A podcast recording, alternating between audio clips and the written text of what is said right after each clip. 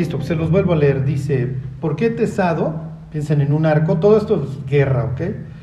Para mí a Judá como arco, e hice Efraín su flecha, y despertaré a tus hijos, oh Sión, contra tus hijos, oh Grecia, y te pondré como espada de valiente. Entonces, bueno, tienen esta amenaza en el occidente, que eventualmente pues, conquistarán a los, a los persas y consecuentemente a los judíos. Todo este es lenguaje de, de, guerra. ¿Se acuerdan que estamos hablando en el capítulo 9 de este Dios que combate? ¿Ok? bueno, esto es lo que vimos la semana pasada. Aquí nada más les recuerdo este detalle de Efraín. Efraín son las tribus del norte. Entonces ya estamos, ya lo estamos teniendo en el mix. Cuando lleguen al Evangelio de Lucas se van a encontrar una mujer de la tribu de Aser. ¿Se acuerdan? Bueno, entonces no, no es que se perdieron.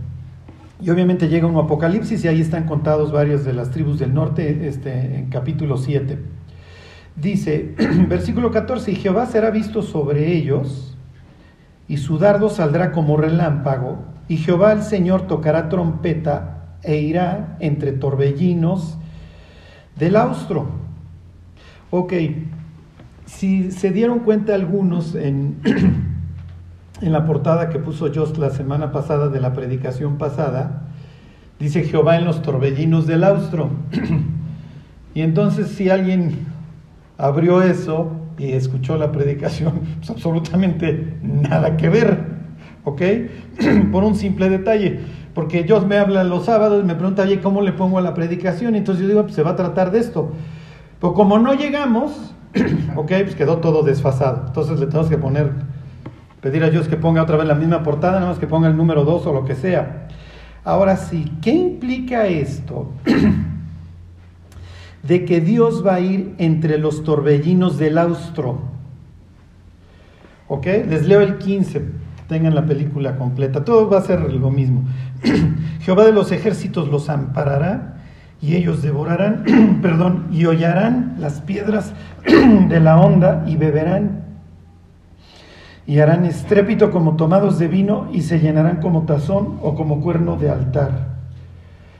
Ay, ahora sí, regálenme agua porque mi café con hielo me, me mató. Bueno, mientras los pongo a pensar, perdón, ¿qué es el austro? ¿O qué implican los torbellinos del austro? Ay, muchas gracias. Ahora sí, ¿qué implican los torbellinos del austro? Gracias. De la mitología romana, ¿no? Los vientos. Los vientos del austro, ok, inciso A. Me gusta cuando vienen creativos, pero bueno, por ahí vamos, por ahí vamos, mi charla. La ira de Dios, dice Ligia, ok. Me gusta su creatividad matutina, ¿qué más? ¿Por qué? O sea, ¿qué, ¿qué implica esto de los torbellinos del austro? Miren, me, gusta mucho hacerles estas preguntas, porque cuando pasaron por ahí, ¿qué pensaron? Mm, va a ser algo irrelevante para el profeta, que continúo. ¿Ok?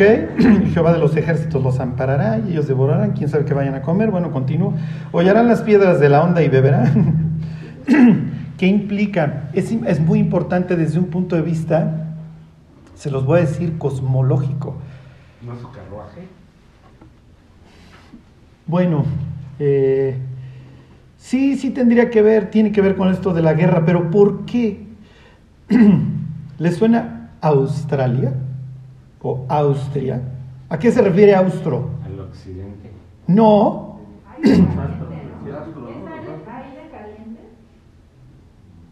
Sí, sí, pero ¿por qué? O sea, este Bueno, ya le están, ya, ya, ya van por ahí, ¿ok? Ya, ya me están hablando de los puntos cardinales. ¿Cuál es el austro? ¿Dónde está Australia? En el sur, exactamente el sur. Ok, fíjense esto. Lo que pasa es que esto, esto me va a llevar a otras cosas. ok, a ver, les, se los voy a plantear de otra manera. ¿De dónde viene el mal? Del norte. Del norte, díganme un versículo. Hay muchos, muchos, muchos. Si tienen ahí con tu Biblia o algo, pónganle del norte y les van a aparecer. ¿Por qué? Fíjense por qué. ¿Dónde vive Baal? Ezequiel 47. A ver, a ver, léemelo, mi, mi Jimmy. No, no, no, no, no, ese no. Dice Jimmy, no, pues ya que le había atinado uno. Hay uno típico, típico de las profecías que... Muy bien, Jeremías 1.14, yo se los leo. Me dijo Jehová, del norte se soltará el mal sobre todos los moradores de la tierra. ¿A dónde se refiere? ¿De dónde, dónde está? ¿Qué viene del norte? ¿Mandé? Sidón sería el noroeste. Aquí de este norte, ¿a quién se refiere concretamente? ¿Quién arrasa a los judíos? Bueno, no están. No. A- ahorita vamos a ese. Ahorita se los pongo de ese ejemplo. ¿Quién, viene, quién vino del norte? Damasco. los- Bueno, Asiria vino, pero ¿quién conquistó a los judíos? A estos. Babilonia. Les, les voy a hacer una pregunta. ¿Nosotros estamos en peligro del norte? ¿De Monterrey? ¿O quién, quién creen que nos ataque? ¿Los gringos? ¿Canadá? Sí, Trudeau, hijo, ese yo sí le tengo pavor. Cuando yo leo estos rollos, sí pienso en Trudeau. Digo, ay, sí me da miedo. Sí, sí, estamos en peligro. ¿Por qué? ¿Qué implica para los judíos el norte? El norte sí, geográficamente es Babilonia. Desde un punto de vista cosmológico, en su forma de ver el mundo, en el norte está el enemigo, de ahí viene. En este caso Babilonia, otro sería el que dijo Charlie. Fíjense, váyanse Ezequiel, que es este 39. Este es típico de las profecías, ¿sí? además de las profecías difíciles porque... Y ahí dice de los confines, si mal no recuerdo. Ah, sí. Sí. O sea, de lo más remoto. Este, miren, aquí tengo mi super.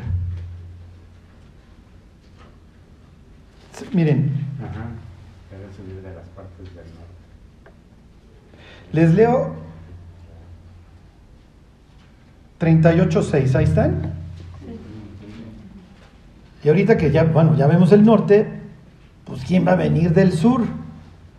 ¿Quién viene de Chiapas en nuestro caso? ¿Ok? No es el subcomandante Marcos. Fíjense, dice 38.6, Gomer y todas sus tropas, la casa de Togarma, de los confines del norte. Y todas sus tropas, muchos pueblos contigo. Entonces, miren, el Evangelio según Henry Kissinger son los rusos, porque pues, hay que justificar la, la Guerra Fría. Obviamente es arrancar un versículo de la Biblia y sacarlo del cráneo de estos hombres y meterlo. Para ellos, para ellos, acuérdense, para los judíos tienen tres cosas que pudrieron el mundo: la caída, Génesis 3, el descenso de los ángeles, Génesis 6, y Babel, Génesis 11. Babel es, es el arquetipo del mal. ¿Ok? Es el nadir, es lo peor que hay. Fíjense, 38, 15. Vendrás de tu lugar, ¿de dónde? De las regiones del norte. Uy, ¿ok? Fuchi el norte, tú y muchos pueblos contigo, todos ellos a caballo, gran multitud y poderoso ejército van a ir a rodear la ciudad amada. 39, 2. Y te, y te quebrantaré y te conduciré y te, y te haré subir de las partes del norte y te traeré so- sobre los montes de Israel y etcétera, etcétera. Ok, es el norte, Jeremías 1.14, muy bien, toda esta idea de Babilonia. Dios ve hoy el norte desde un punto de vista cósmico como malo, sí, por eso le ordena a la iglesia en Apocalipsis 18 que salga de dónde? De ellos. ¿De Babilonia? ¿Ok? Entonces, espiritualmente el norte es malo. ¿Ok? Y vuelvo a los puntos cardenales. Aquí sería el norte para nosotros, de aquí, de, a mis espaldas. ¿Ok? Para allá es el oriente. Eh, los, los judíos hasta la fecha, el oriente es Yam- Yamín, la, la- la derecha. Y nosotros seguimos eso mismo. Este es mi qué, mi, de- mi derecha o, o cómo se dice, ¿Qué ot- Diestra. mi diestra. ¿Y esta? Mi siniestra. Y esto lo utilizamos para hablar del mal. Entonces, en una, dire- en una orientación, ok, este, en donde estoy dejando el oriente, a mis, este, en donde, el, espérenme, el, hacia dónde, aquí está el norte, ¿ok? El oriente para allá. El oriente es donde lo que yo abandono, ¿ok? Entonces yo le doy la espalda al oriente, ¿sí? Entonces mi derecha, ¿a dónde apunta? El futuro al occidente y lo malo Exacto, esta es mi siniestra, esta es su forma de ver la vida. Los latinos también lo ven, por eso ellos, ellos dicen estás desorientado. ¿Ok? Porque me oriento, ¿ok? Ahí está mi pasado, aquí está mi futuro. ¿Ok? Mi derecha es lo bueno, es el sur y mi siniestra, el norte, lo malo. ¿Ok? Por eso dice la Biblia que Dios viene de dónde? Ustedes no van a leer en la Biblia que Dios viene del norte, porque del norte viene el mal. ¿Ok? Dios viene del sur. ¿Sí, sí, se entiende? ¿Ok? bueno, entonces por eso dice Zacarías. Fíjense, por eso me quise detener en esta idea de, de que Dios viene en los torbellinos del austro del sur, para hacerles el comercial que espiritualmente el norte es malo, el norte se asocia con Babilonia. Y Apocalipsis todo el tiempo, ha caído, ha caído Babilonia, que se goza el cielo porque cayó Babilonia. ¿Y qué rollo con Babilonia? O sea, ¿te estás refiriendo a Irak y qué bueno que lo fueron a bombardear? Ellos dirían no. El sistema maléfico, la maldad brota de ahí y la idea es que va permeando hacia abajo. Y los judíos tienen que mantener bien sus fronteras. No, no, no se debe de filtrar toda esa maldad. Ok, pero acuérdense que cuando uno llega a Apocalipsis ya explotó. O sea, no cae solamente granizo y fuego sobre Egipto, cae sobre todo el mundo. Babilonia no es un sitio localizado ahí en Irak, es todo el, es todo el sistema mundial malo. Díganme algo que se asociaría hoy con Babilonia. El mundo, ¿no? El mundo, díganme otra cosa. Las comunicaciones, el arte. El arte, Netflix, YouTube, eh, lo que ustedes quieran. Te indoctrino, te indoctrino. ¿Y espiritualmente de dónde viene? De un lugar siniestro. ¿Cómo arranca este capítulo 9 de Zacarías? ¿De qué fronteras me habla? De las del norte, Tiro, Sidón, Hamad, las del, las del noreste y las del noroeste. Hay que mantenerlas. ¿Cuál? Bueno, entonces Dios, qué, padre, qué, qué bueno que les hablaste a ellos de eso, pero no tiene nada que ver con mi vida. Y Dios diría, no tiene nada que ver con tu vida si no entiendes qué símbolos estoy empleando. Pero si tú entiendes la simbología que Babilonia en, tu época ya es global y tú tienes el norte encima, no es que tengas una frontera física, ¿ok? Tus fronteras son acá y entonces tienes que guardar tu mente y tu corazón, porque si no entra lo siniestro y empiezas a ver el mundo, ¿ok? Y tu vida con esta cosmovisión, con la cosmovisión siniestra. Por eso dice la Biblia que en los últimos tiempos dice, el, engaño va a ser tan fuerte que aún los escogidos, si me explico, van a caer porque es, es maestro, es, es, ¿cómo les diré? Es increíble. ¿Cómo se pudre Israel? Bueno, pues de la misma forma en la que nos pudrimos nosotros, la, frontera se vuelve porosa y entonces empiezo a permitir, ¿ok? Empiezo a permitir y el norte, por decirlo así, me arrasa. ¿Ok? bueno, a ver, váyanse a. Pues, ¿qué será bueno? A ver. Habacuc 3, al versículo 3.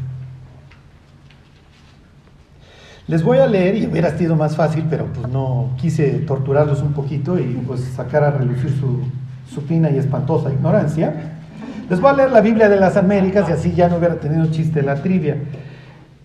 Les voy a leer Zacarías 9:14. Dice, entonces el Señor aparecerá sobre ellos y saldrá como un rayo su flecha. El Señor Dios tocará la trompeta y caminará en los torbellinos del sur. Pero había que torturarlos con esta idea del austro.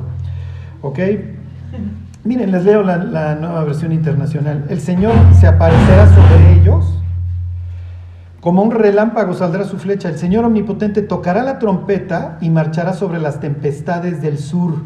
Entonces piensen así la, la tormenta de arena levantándose, piensen en el estruendo y ahí viene Dios. ¿De dónde viene? Del sur. Y ahorita les enseño unas profecías del fin. Esto es bastante interesante y es muy probable que, que sea correcto. Bueno, dice, Dios vendrá de Temán. Temán es el sur y al sur también se le informa que le va a ir como en feria. ¿Quiénes viven en el sur? Los chapanecos. Ah. Al sur de Israel, ¿quién vive? ¿Mande? Bueno, pero sí, sí, pero fuera de su frontera, su frontera sur, ¿con quién da? A Egipto. Ok, tenemos que volver a Plastilina 1, Arenero 2. ¿Quién vive al sur? ¿Quién se fue para el sur bien enchilado y nunca le perdonó la vida a su hermano? Edom, exactamente. Acuérdense de estos villanos que tiene la Biblia. Piensen en Herodes el Grande, ¿de dónde es? Es Edomita, es Idumeo. y entonces, Herodes el Grande tiene ahí a Cristo. Y su hijo conoce a Cristo el día de la crucifixión y había matado a Juan y el nieto mata al hermano de Juan, el del apóstol, a Jacobo, y el bisnieto le dice a Pablo, por poco me persuades a ser cristiano. O sea, estos sedomitas hablan de tan cerca y tan lejos, ¿ok? Y que nunca le perdonaron la vida al hermano por robarle la bendición que ni era de él, ya la había vendido por unos frijoles. No hay entre vosotros fornicario o...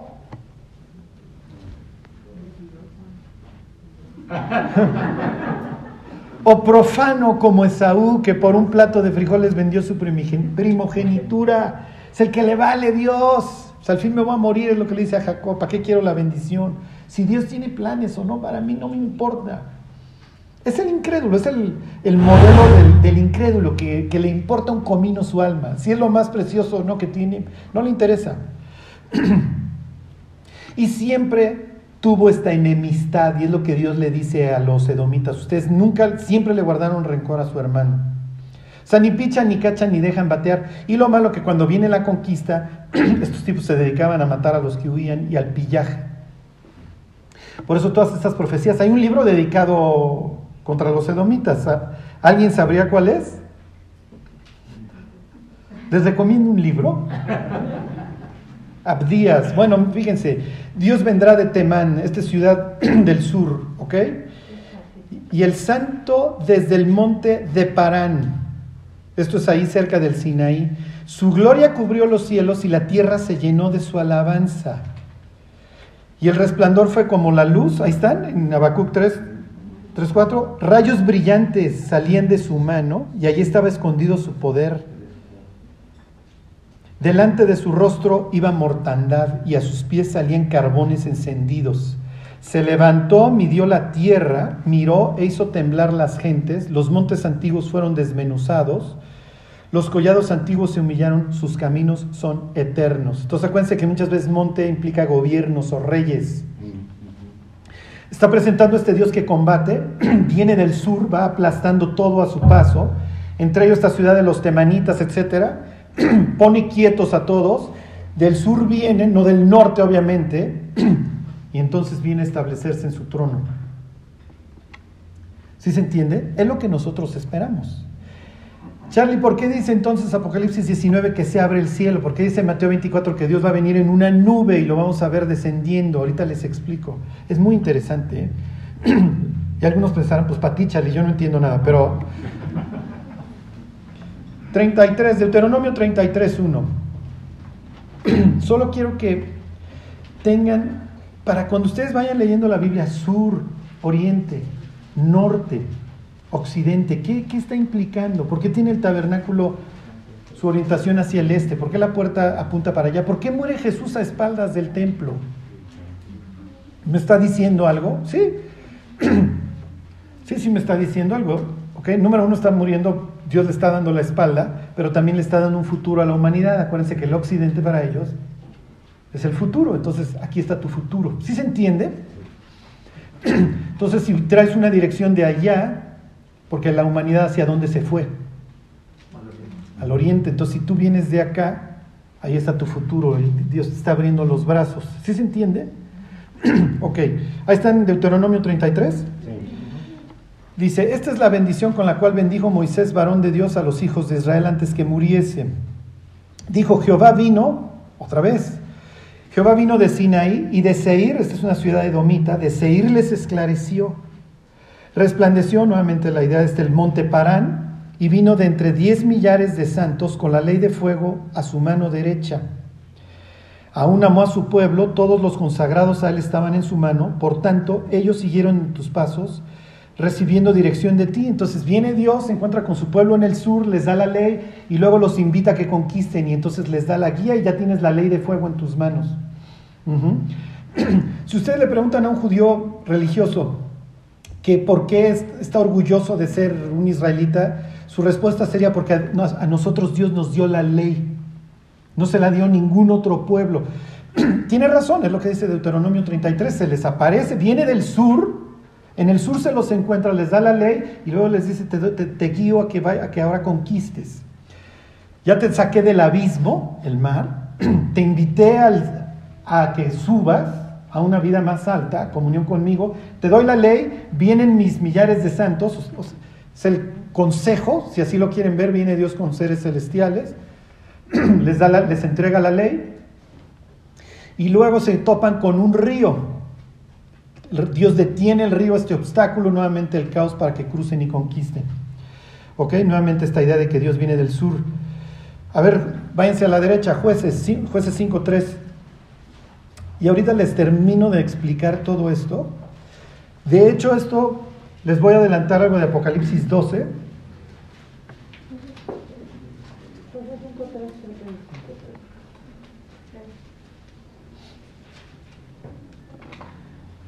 Entonces cuando Pablo dice en esto pensad si hay algo digno, bla, bla, bla, es como Pablo, vayan al sur, ahí encuéntrense con Dios, no, no vayan al norte, no, no busquen lo siniestro. Ahí están jueces 5.3. Dice, oíd reyes, escuchado príncipes, yo cantaré a Jehová, cantaré salmos a Jehová, el Dios de Israel. Cuando saliste de Seir, nuevamente, oh Jehová, cuando te marchaste de los campos de Edom, la tierra tembló y los cielos destilaron y las nubes gotearon aguas. Los montes temblaron delante de Jehová. Misma idea que estamos leyendo en Zacarías. Aquel Sinaí delante de Jehová, Dios de Israel. En los días de Samgar, hijo de Anat, en los días de Yael, quedaron abandonados los caminos y los que andaban por la senda se apartaban por senderos torcidos. Están cantando su victoria, ¿ok? Y entonces dicen que Dios los ayudó ¿Y de dónde vino Dios a ayudarlos? No vino del norte. ¿Ok? Bueno, la última. Váyanse a Isaías 63. Este es muy bueno. Este es muy, muy interesante.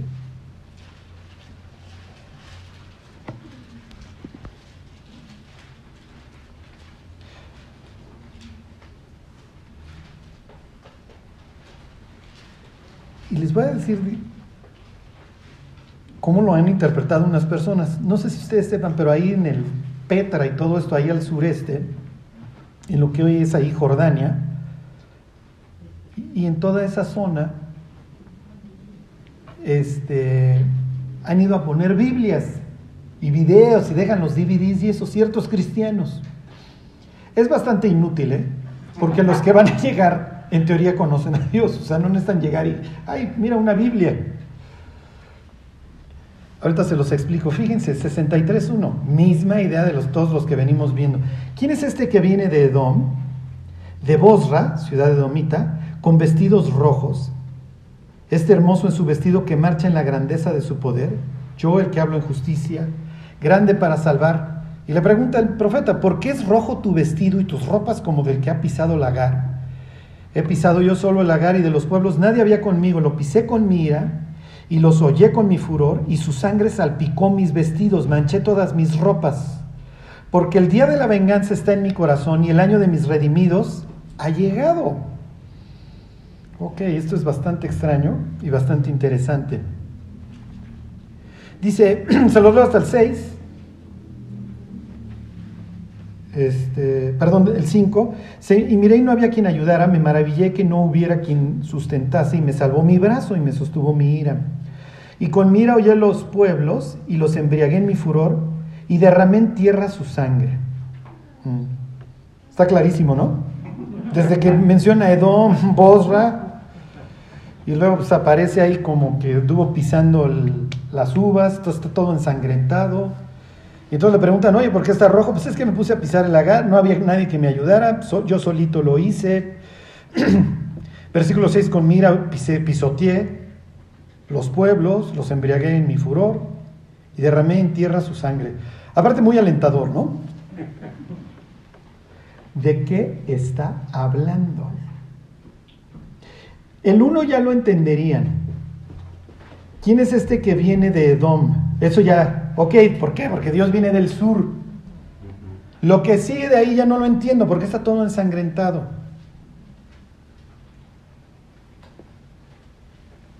Miren, vayan a, ¿qué es este? Daniel 11, y ya les termino toda este, esta idea ahorita.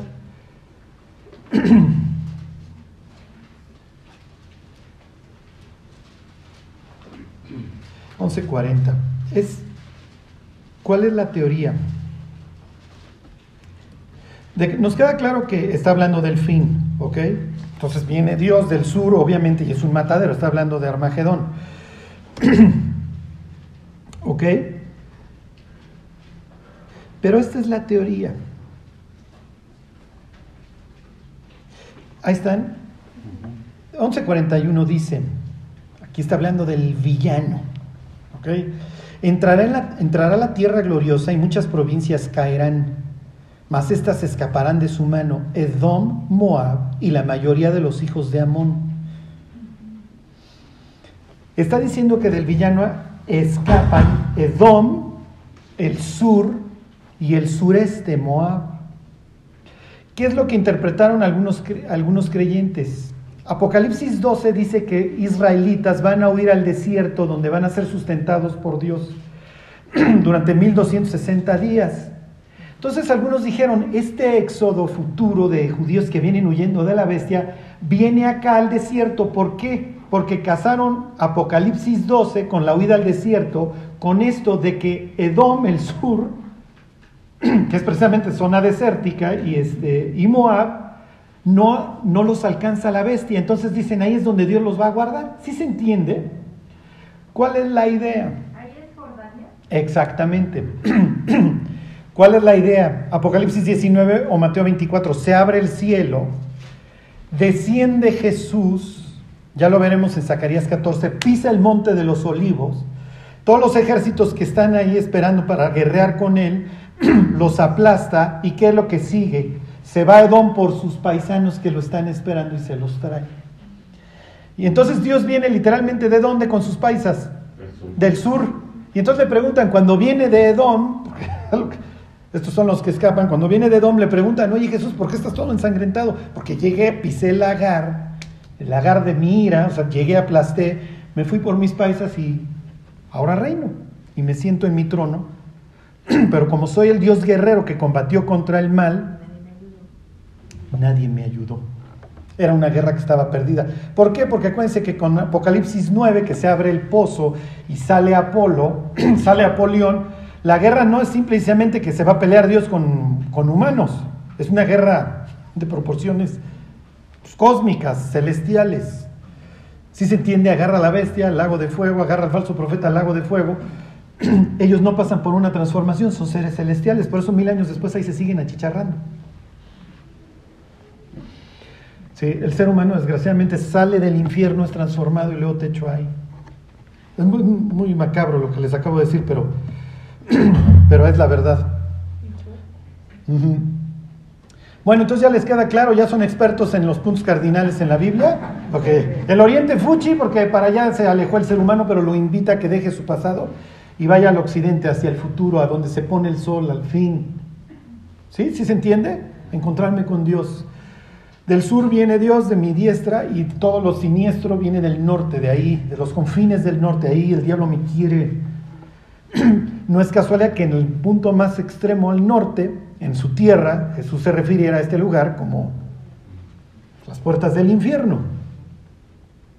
Bueno, ok, pues regresen a Zacarías después de toda esta explicación. este, del austro.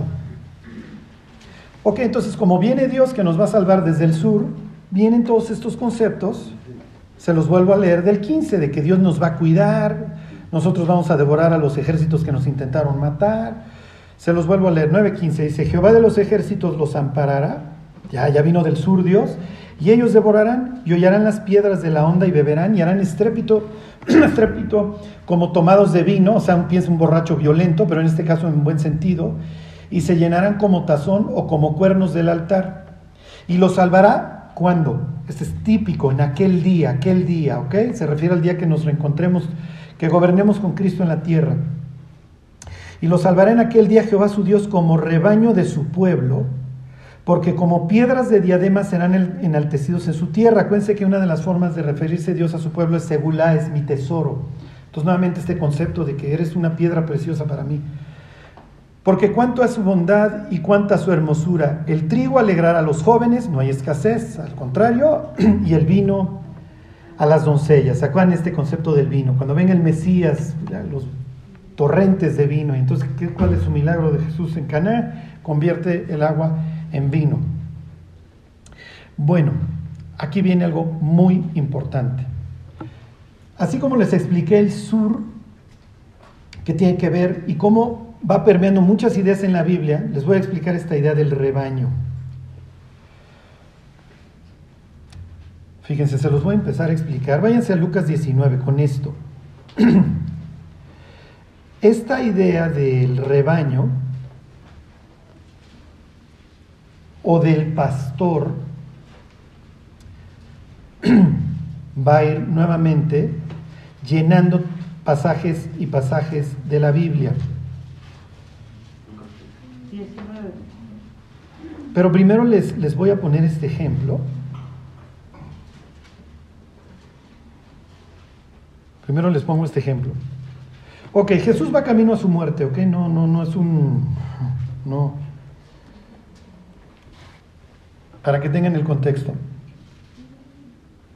Dice, habiendo entrado Jesús en Jericó, entonces viene de Galilea, va, camino a Jerusalén, dice, iba pasando por la ciudad. Les hago un paréntesis, Jericó es un sitio para los ricos de veraneo, es un lugar precioso, ¿eh? además muy sano, por debajo del, del nivel del mar. Y este, los saduceos tienen ahí sus casas de veraneo, los saduceos les va muy bien. Acuérdense, los saduceos son los sacerdotes, la clase sacerdotal. Por eso cuando Jesús cuenta la parábola del buen samaritano, tienen gentes que van y vienen de... Es un sitio, pues sí, muy peligroso, pues, puro desierto, se presta para las cavernas, se presta para el asalto. Si alguna vez alguien ha ido por la rumorosa, igualito. ¿Ok? es el camino que va hacia Jerusalén. ¿Ok? No directo si vienes del norte, pero por ahí pasaban porque no pasaban por Samaria. ¿Se acuerdan? Alucinan a los samaritanos y su tierra.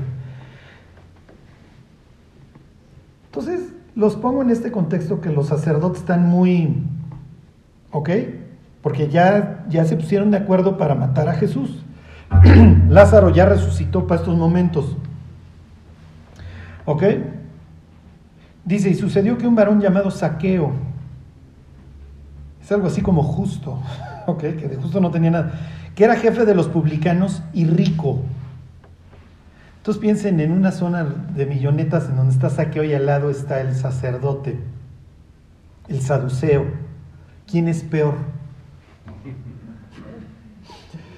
Y así se odiaban, ¿eh?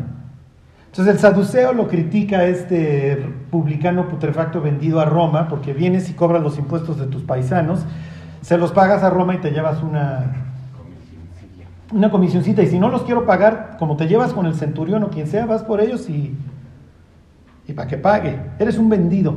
Es un político corrupto. Piensen hoy que nos quejamos de que no hay medicamentos en el IMSS y eso, porque pues, finalmente la lana no llega, se la gastan.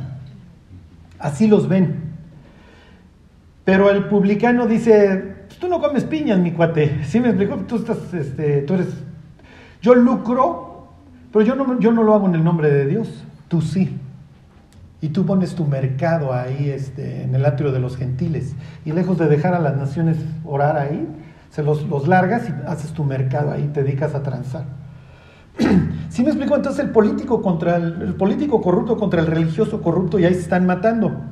Y- pero eso sí, los dos viven en la casa de veraneo. Bueno, y entonces este saqueo, dice versículo 3, procuraba ver quién era Jesús, pero no podía a causa de la multitud, pues era pequeño de estatura. Este es típico de escuela dominical, ¿no? De los niños. Ah, entonces hay canción, saqueo era enanito y se subió a un sicómoro y etcétera, ¿no?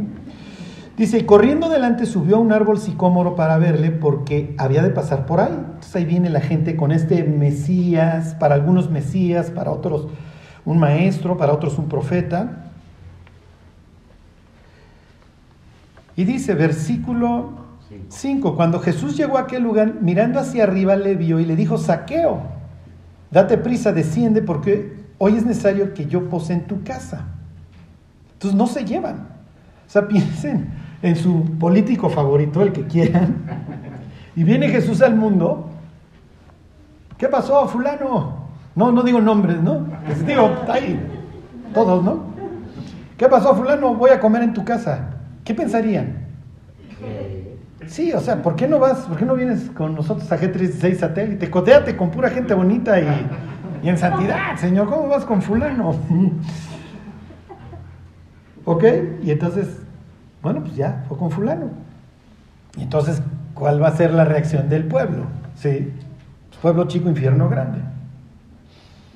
Dice versículo 6, entonces él descendió y le recibió gozoso. Al ver esto, todos murmuraban, diciendo que había entrado a posar con un hombre pecador. No lo hacían. Nosotros somos cosmopolitas, nosotros somos de una ciudad gigantesca. ¿Con quién comes es bastante irrelevante? Para ellos no. Pueblo chico, infierno grande, ¿por qué comes con esa persona? O sea, además, si tú fueras profeta, tú sabes con quién estás tratando, tú no lo debes de hacer. Entonces todo el mundo, ¿ok? Entonces, esto en un ambiente saduceo. ¿Qué tiene que ver esto con lo que estamos leyendo en Zacarías? Ahorita se los, se los caso, porque va a ser la constante en los siguientes capítulos. De hecho, vamos a ver la figura de la bestia en Zacarías descrita como un pastor. ¿Ok? Entonces dice, versículo 8, entonces Saqueo puesto en pie dijo al Señor, he aquí Señor, la mitad de mis bienes doy a los pobres, y si en algo he defraudado a alguno, se lo devuelvo cuadruplicado. Jesús le dijo, ya ha venido la salvación a esta casa por cuanto él también es hijo de Abraham. Y aquí viene lo importante, porque el Hijo del Hombre vino a buscar y a salvar lo que se había perdido.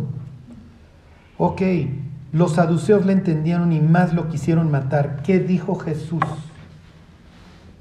Pues que vino a buscar y a salvar. ¿Qué está diciendo? ok, y ahorita les voy a enseñar, terminamos con un, van a ver literalmente un insulto y ya se los termino de explicar. Váyanse al libro de Ezequiel y sobre este vamos a volver. Ezequiel 34, 16 vino a buscar y a salvar lo que se había perdido. Ya, ya les dije, o sea, está usando lenguaje de qué? lenguaje pastoril. ¿Ok? A las autoridades, entre comillas, religiosas, vamos a decir espirituales, se les llamaba pastores. Jeremías 23, luego lo vemos. ¿Ok? Todo capítulo 34 es, se dedica a tratar un solo tema, que es un pastor. Hay pastor bueno y hay pastores malos. Los saduceos, obviamente, a los ojos de Jesús son un desastre. Y entonces los saduceos que se están quejando de que por qué no entró con ellos y entra con saqueo, Jesús les dice, con toda obviamente la intención, como lo veíamos la semana pasada, les dice, miren, este señor es también hijo de Abraham, igual que ustedes, y además yo vine a buscar y a salvar lo que se había perdido. ¿Qué les está diciendo a los saduceos?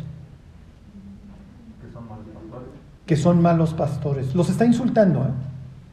¿Por qué? Porque ellos debieron de haber salido en su búsqueda. Ellos debieron de haber salido en búsqueda de saqueo, no juzgarlo, no criticarlo. Y miren, lo que pasa es que además muchas veces como que de entrada juzgamos al pecador, pero no sabemos toda la historia que el pobre infeliz trae detrás, lo que lo llevó a esa vida. Y no tiene caso. Lo, lo que tiene caso es decirle, mira, Cristo te ama y Cristo quiere transformar tu vida. No te va a dejar así, obviamente. No se trata de dejarte en la posilga cual hijo pródigo. Pues el chiste es que te, salgas de ahí y puedas tener una vida de gozo y una vida de propósito. Además que libres el infierno, mi cuate. Es lo que debieron de haber hecho estos.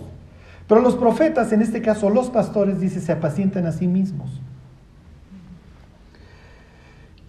Y ahorita les digo cuál era la responsabilidad número uno de un pastor. Y me refiero en sentido literal. Ahí está en 34.16.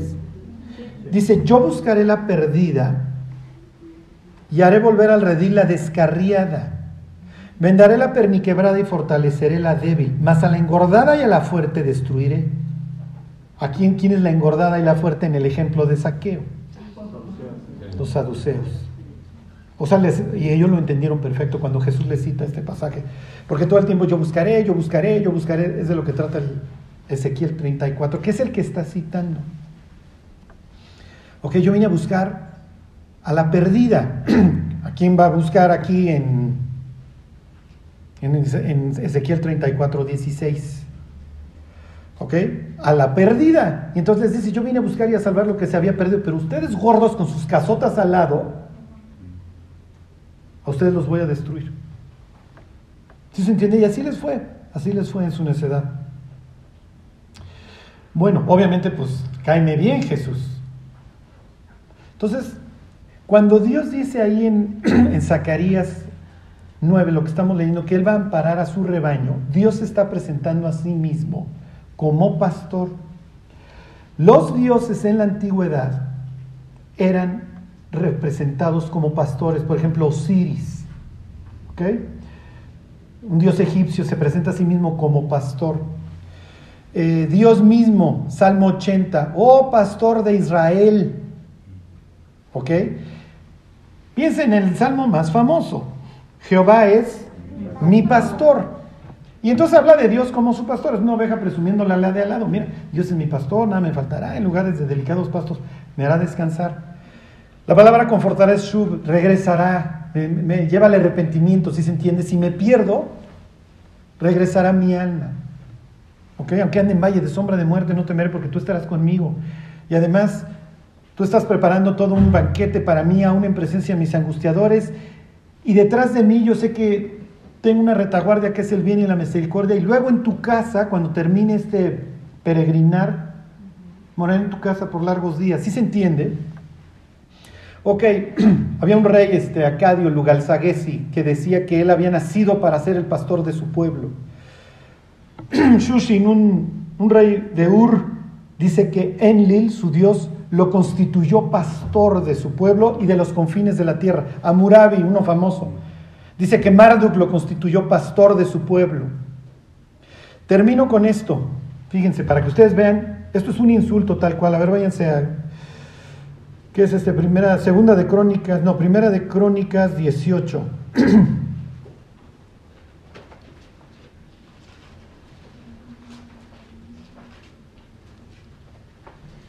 Este, ay, ¿dónde estoy? Piensen, ¿quién es el modelo de un rey? David. ¿Y David era? Piensen en el modelo de profeta. ¿Quién es el máximo que hablaba cara a cara con él? Moisés. ¿Y Moisés era? 40 años. 40 años. Entonces nuevamente tienen esta idea, ¿sí? El modelo es un pastor. ¿Cuál es la responsabilidad número uno de un pastor? cuidarlas. Les voy a decir una cita de Plinio el Antiguo, más o menos decía, las reses son para una buena dieta del humano, del hombre. Las ovejas para su cuerpo. Son, la siguiente vez ustedes entren a Sara o a, la tienda de ropa de su elección, piense una oveja ahí arriba. Para los antiguos, en vez de ir a Sara, vas con un pastor o el dueño de un ganadero. Y entonces te vende la lana y te vistes. ¿Sí, sí se entiende? Las ovejas te dan básicamente Bueno, te dan varias cosas, pero básicamente tres. Número uno, la ropa. ¿Ok? Entonces Sara para ellos es copito de nieve. ¿Ok? Número dos, leche. Y número tres, te mantienen los terrenos. Eso ya, cuando regresemos a Ezequiel 34, se los enseño. Sus patitas, cuando hay buenos pastores, hacen que vayan oreando las tierras. Entonces ayudan para la agricultura. ¿Ok? La labor de un pastor entonces es mantenerlas con vida. ¿Para qué? Para que estén dando ropa y leche. ¿Qué pasa si un pastor le encargan 10 ovejas y organiza la barbacoa con sus cuates? o sea, se acabó, se acabó la fábrica de ropa, cerró Sara. Pero las ovejas tienen una serie de características que hace que se mueran y entonces pierdes tu pierdes cierras tu tienda. Son nerviosas, obviamente las fieras, las enfermedades. Entonces el pastor la tiene que hacer ahí de casi casi de psicólogo con sus ovejas acostarla ahí en su sillón y cuéntame, copito, ¿cómo van las cosas?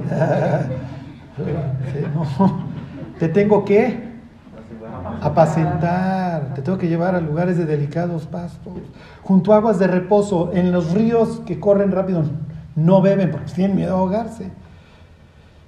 ¿Ok?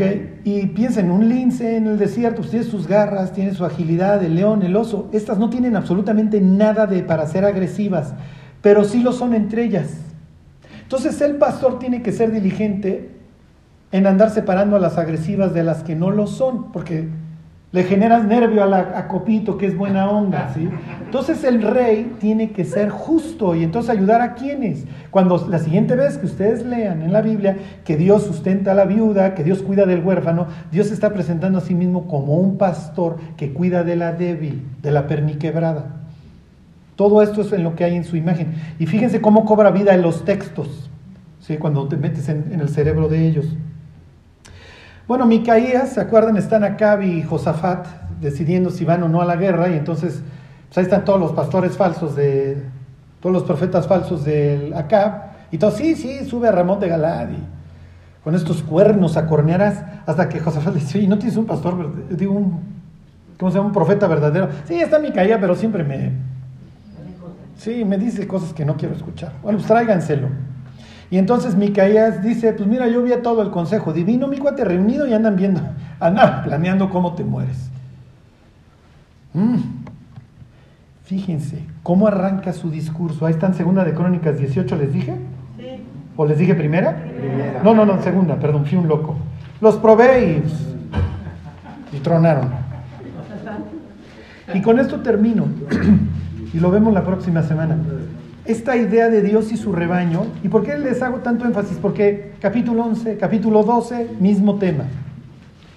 Mismo tema, el pastor, el pastor. Entonces, para que ya se haga más fácil que ustedes entiendan todos estos conceptos de Dios es el pastor y su delegado o su regente, el rey, como Lugalzagesi, que dice que nació para pastorear, o Amurabi, que Enlil lo puso de pastor, para que le cuide viudas y huérfanos, lo mismo a Murabi, que sea un rey justo, y ahí están sus códigos y sus leyes. David no podía hacer otra profesión. ¿Ok? Miren, fíjense, arranca así su, su discurso, este, Micaías dice 18, 16, entonces Micaías dijo, he visto a todo Israel derramado por los montes como ovejas sin pastor y dijo Dios, estos no tienen Señor, vuélvase cada uno en paz a su casa. Si el rey es un pastor a quien Dios le delegó esta, esta actividad, esta, este oficio para que cuide a su pueblo, que es su rebaño, y viene el profeta y le dice que vio a, a Israel todo desperdigado y, loco como oveja sin pastor, ¿qué le está diciendo? Que no hay rey. Que no hay rey. ¿O qué le está diciendo a Cap como rey? Exacto, le está, no, lo, no lo baja de baboso, no lo baja de bruto. Cuando Jesús sale con la embajada de que vio a todo su pueblo como oveja sin pastor, ¿qué mensaje le manda Herodes Antipas? A un idumeo, que es un inútil. ¿Qué es lo que dice luego Mateo? Que los puso en grupos como un pastor a los diversos rebaños y les enseñó muchas cosas, porque dice, te tienen perdido, maestro. Y ahora sí, regresando a lo que hace rato se comentaba de jueces. Jueces todo el tiempo hace énfasis en que en aquel entonces no había rey, no había pastor que guiara a las ovejas. Esa es la idea. Entonces, todo ustedes toman Salmo 78, dice que Dios tomó a David de, detrás de las paridas, de las majadas de las ovejas, y entonces pastoreó a su pueblo conforme a su pericia. Y si ustedes leen crónicas, va, el, el, modelo contra el que se van comparando todos los reyes es contra David. ¿Por qué? Porque David es el modelo y ese modelo era un pastor. Era un buen pastor y bueno, excepto tocante a, a lo de Urias Eteo, que es la manchota en la vida de este pastor, que lejos de cuidar de la vida de sus ovejas, abusa de ellas, las mata. Entonces, ¿cuál es la historia que le cuentan al pastor? ¿Cuál le cuenta Natán? Porque pues, él conoce a Copito. Y entonces ahora resulta que vino el viajero y mataron a Copito de nieve para alimentar al viajero. Entonces este monta en cólera porque es un pastor y conoce todas esas historias. Y el ricote que tenía todo su ganado, ese ni las manos metió. Porque Natán sabe que así le va a picar la cresta al otro y luego lo va a enfrentar a su pecado. Entonces, tienen al, al, gran pastor que con la pericia de sus manos supo guiar a su pueblo en los peores momentos que vienen de la historia de jueces y establece las bases del reino para que luego acceda al trono un sabio como es Salomón. ¿Sí se entiende?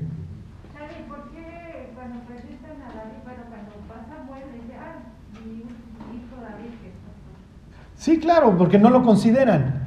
Miren, hasta la fecha allá en Jordania y todos estos sitios, los pastores son los niños, 12, 13 años, o las mujeres.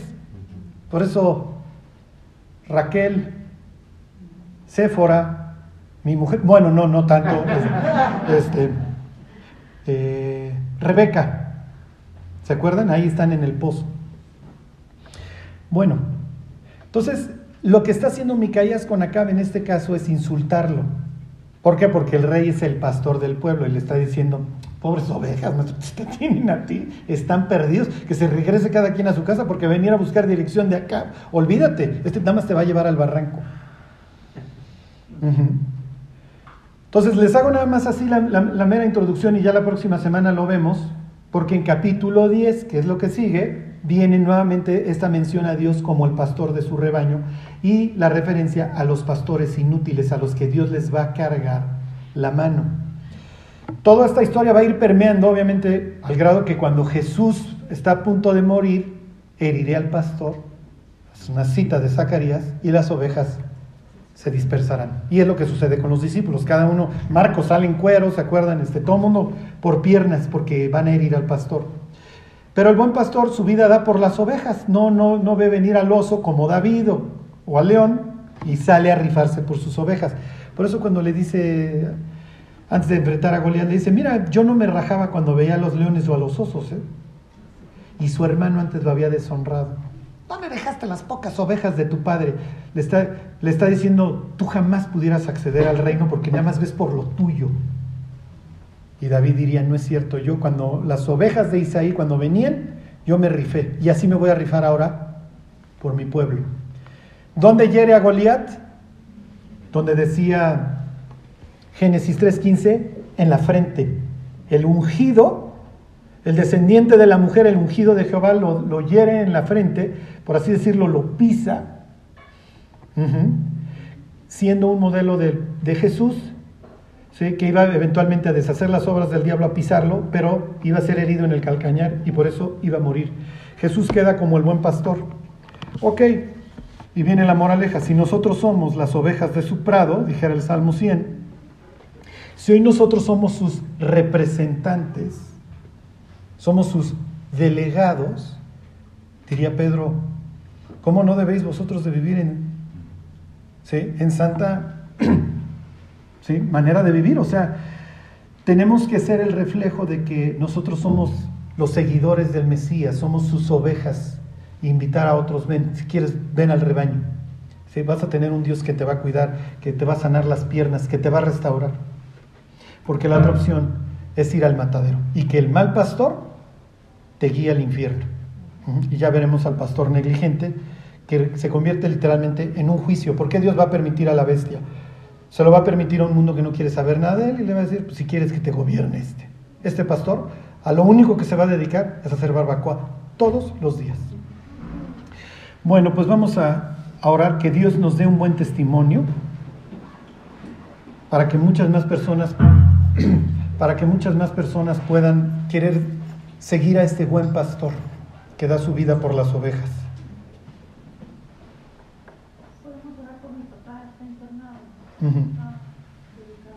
Sí. Dios, pues te queremos dar gracias por, por Dios a quien tú enviaste para morir por nosotros, Dios, y para darnos una esperanza. Dios, mientras nos reunimos contigo, ayúdanos, Señor, a, a poder reflejar que tú eres nuestro pastor, Dios, y que tú nos guías por delicados pastos, Dios, que tú traes paz a nuestra vida, que tú te dedicas a apacentarnos, Dios. Gracias por todo, Dios, y te queremos pedir por el papá de Roxana, Dios, que, que lo bendigas, que en primer lugar Él te pueda conocer, Señor, y partir a este sitio que tú has preparado para los que te aman. Gracias por todo, Dios, te lo pedimos y te lo agradecemos en el nombre de Jesús. Amén.